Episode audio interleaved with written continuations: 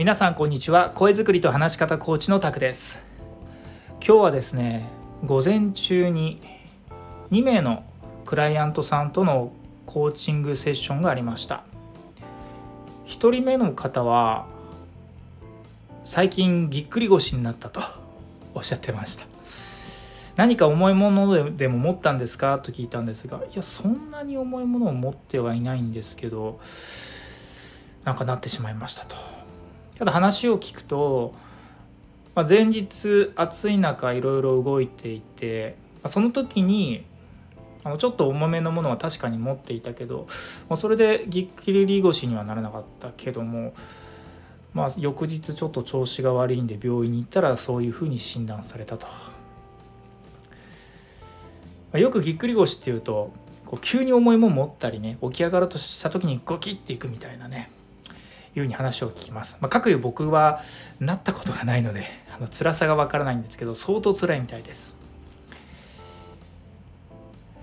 まあ、原因は疲れにあるんじゃないかなと。最近暑い日が続きますし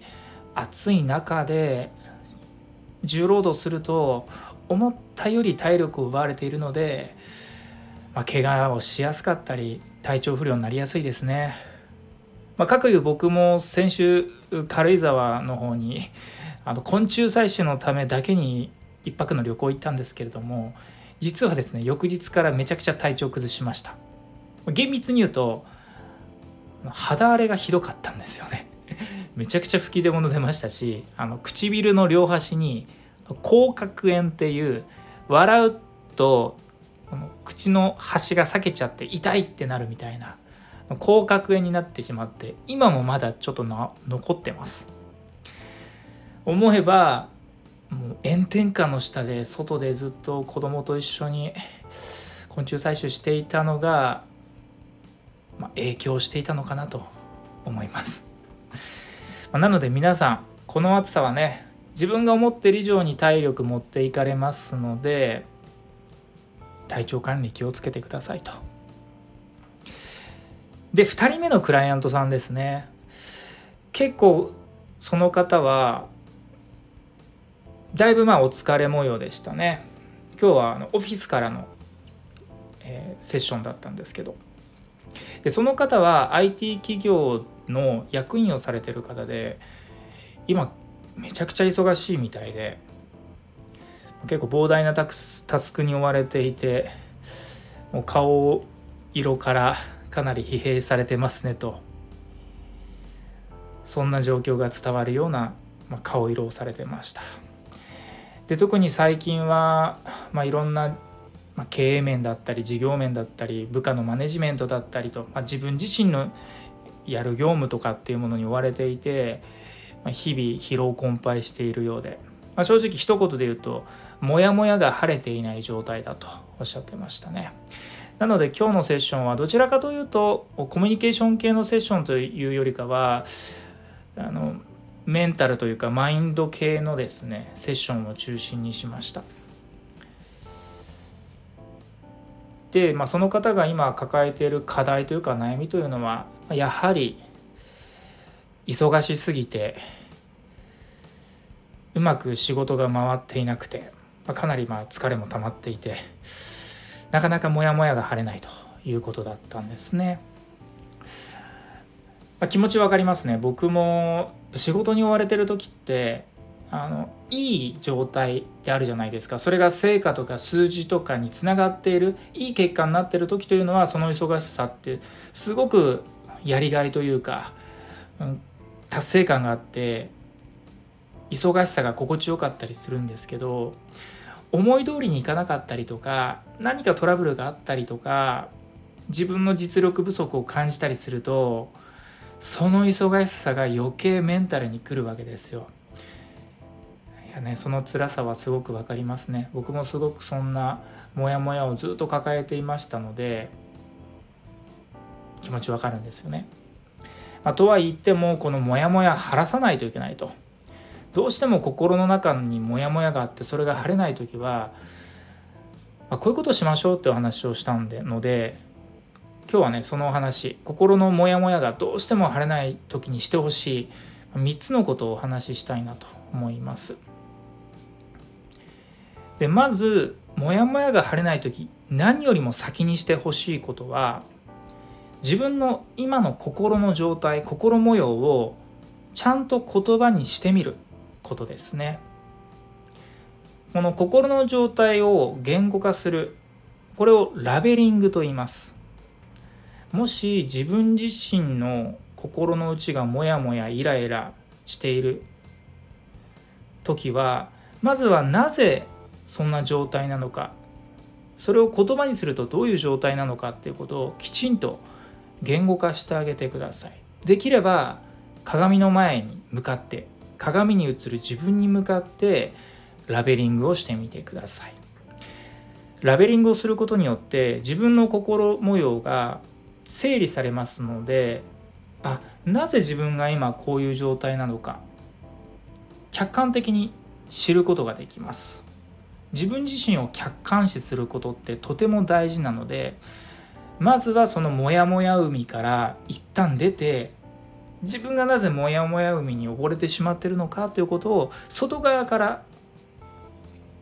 見れるように、まあ、そんな精神状態にしてほしいと思います。そのためにはラベリングです。で次に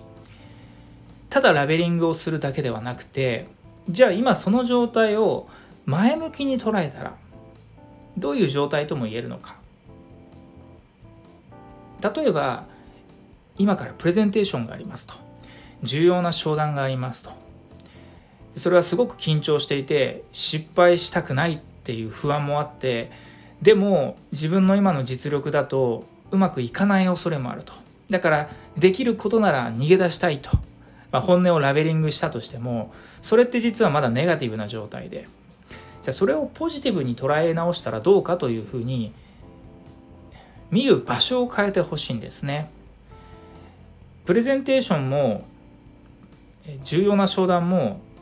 一つの経験値としては絶対積む必要があるわけです。でそれは失敗する恐れもあるかもしれませんが成功する可能性だってあるわけですよ。何かしら自分自身の成果となったり実績や経験となるわけですからそれをですね是非良い観点で言語化していただきたいとでこれをリフレーミングと言いますその状態をネガティブに捉えるのではなくてポジティブに捉え直したらどういう状況とも言えるか。このようにリフレーミングをしてみてください。ラベリングをしてからリフレーミング。これはもう絶対的なセットとしてください。で最後にじゃあ自分はそもそもどういう状態になりたいのか。自分の理想の状態っていうものを思い描いてそれをぜひ言語化してみてください。それもこれも全ては自分のその先にある目標のためなのか目指している夢のためなのか。もっと言うともっともっと先には自分はどういう状態になっていたいのか、まあ、誰しもみんな共通していることは幸せになっていたいんですよと。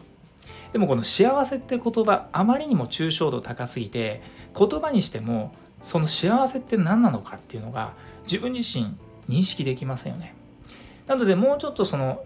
どうなりたいかっていう理想の状態をしっかりと思い描いてそこには誰がいて自分は何をしていてでどういう状態どういう気持ちなのかっていうことをイメージしてそれを実際に言葉にするとこのように理想の状態を思い描いて言葉にすることをビジョニングと言いますねまずは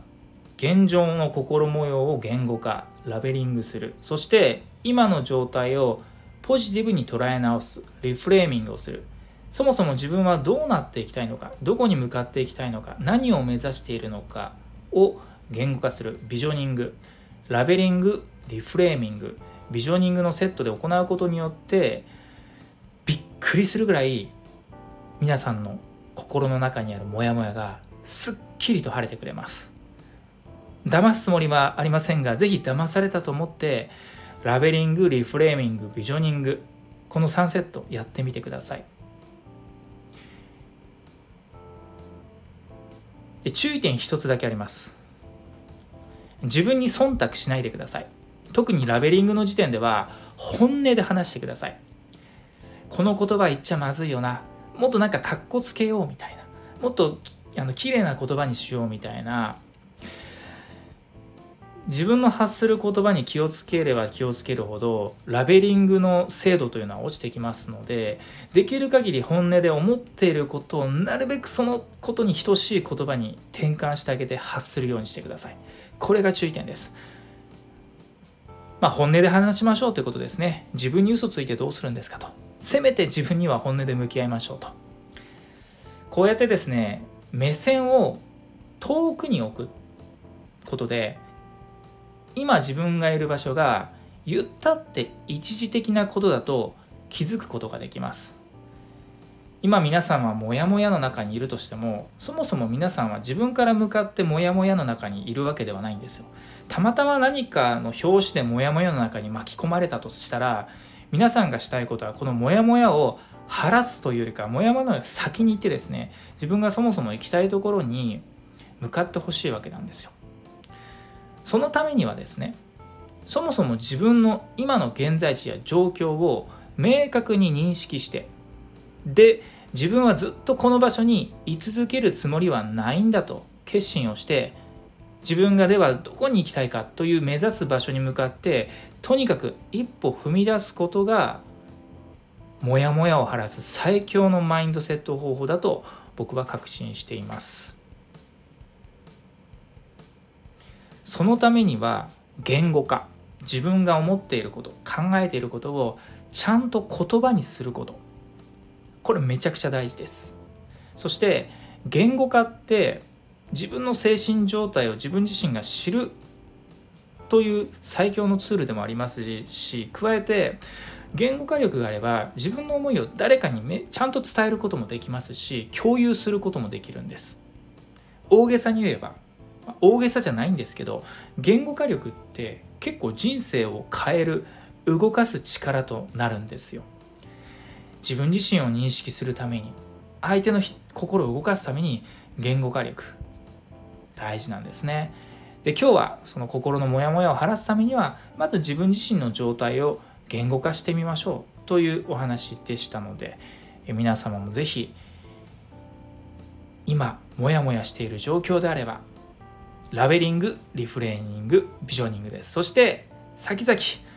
もやもやするような状況に陥った時は、この音声を聞き直して、ラベリング、リフレーニング、ビジョニングしてください。まあ、とはいえですね、やっぱり、今は今で楽しんでほしいと思います。楽しいことも辛いこともたくさんありますけれども、なんだかんだで、まあ、月並みな言い方になってしまいますが、人生一度きりです。今を楽しみましょうと。振り返ってみればあんなこともあったねあんな時もあったねというふうに思えるそれが自分の人生の経験値となるわけですから今は今で楽しみながら自分が目指す場所に一歩一歩向かってほしいと思いますそして今日もまたそんな一歩踏み出せる一日にしてください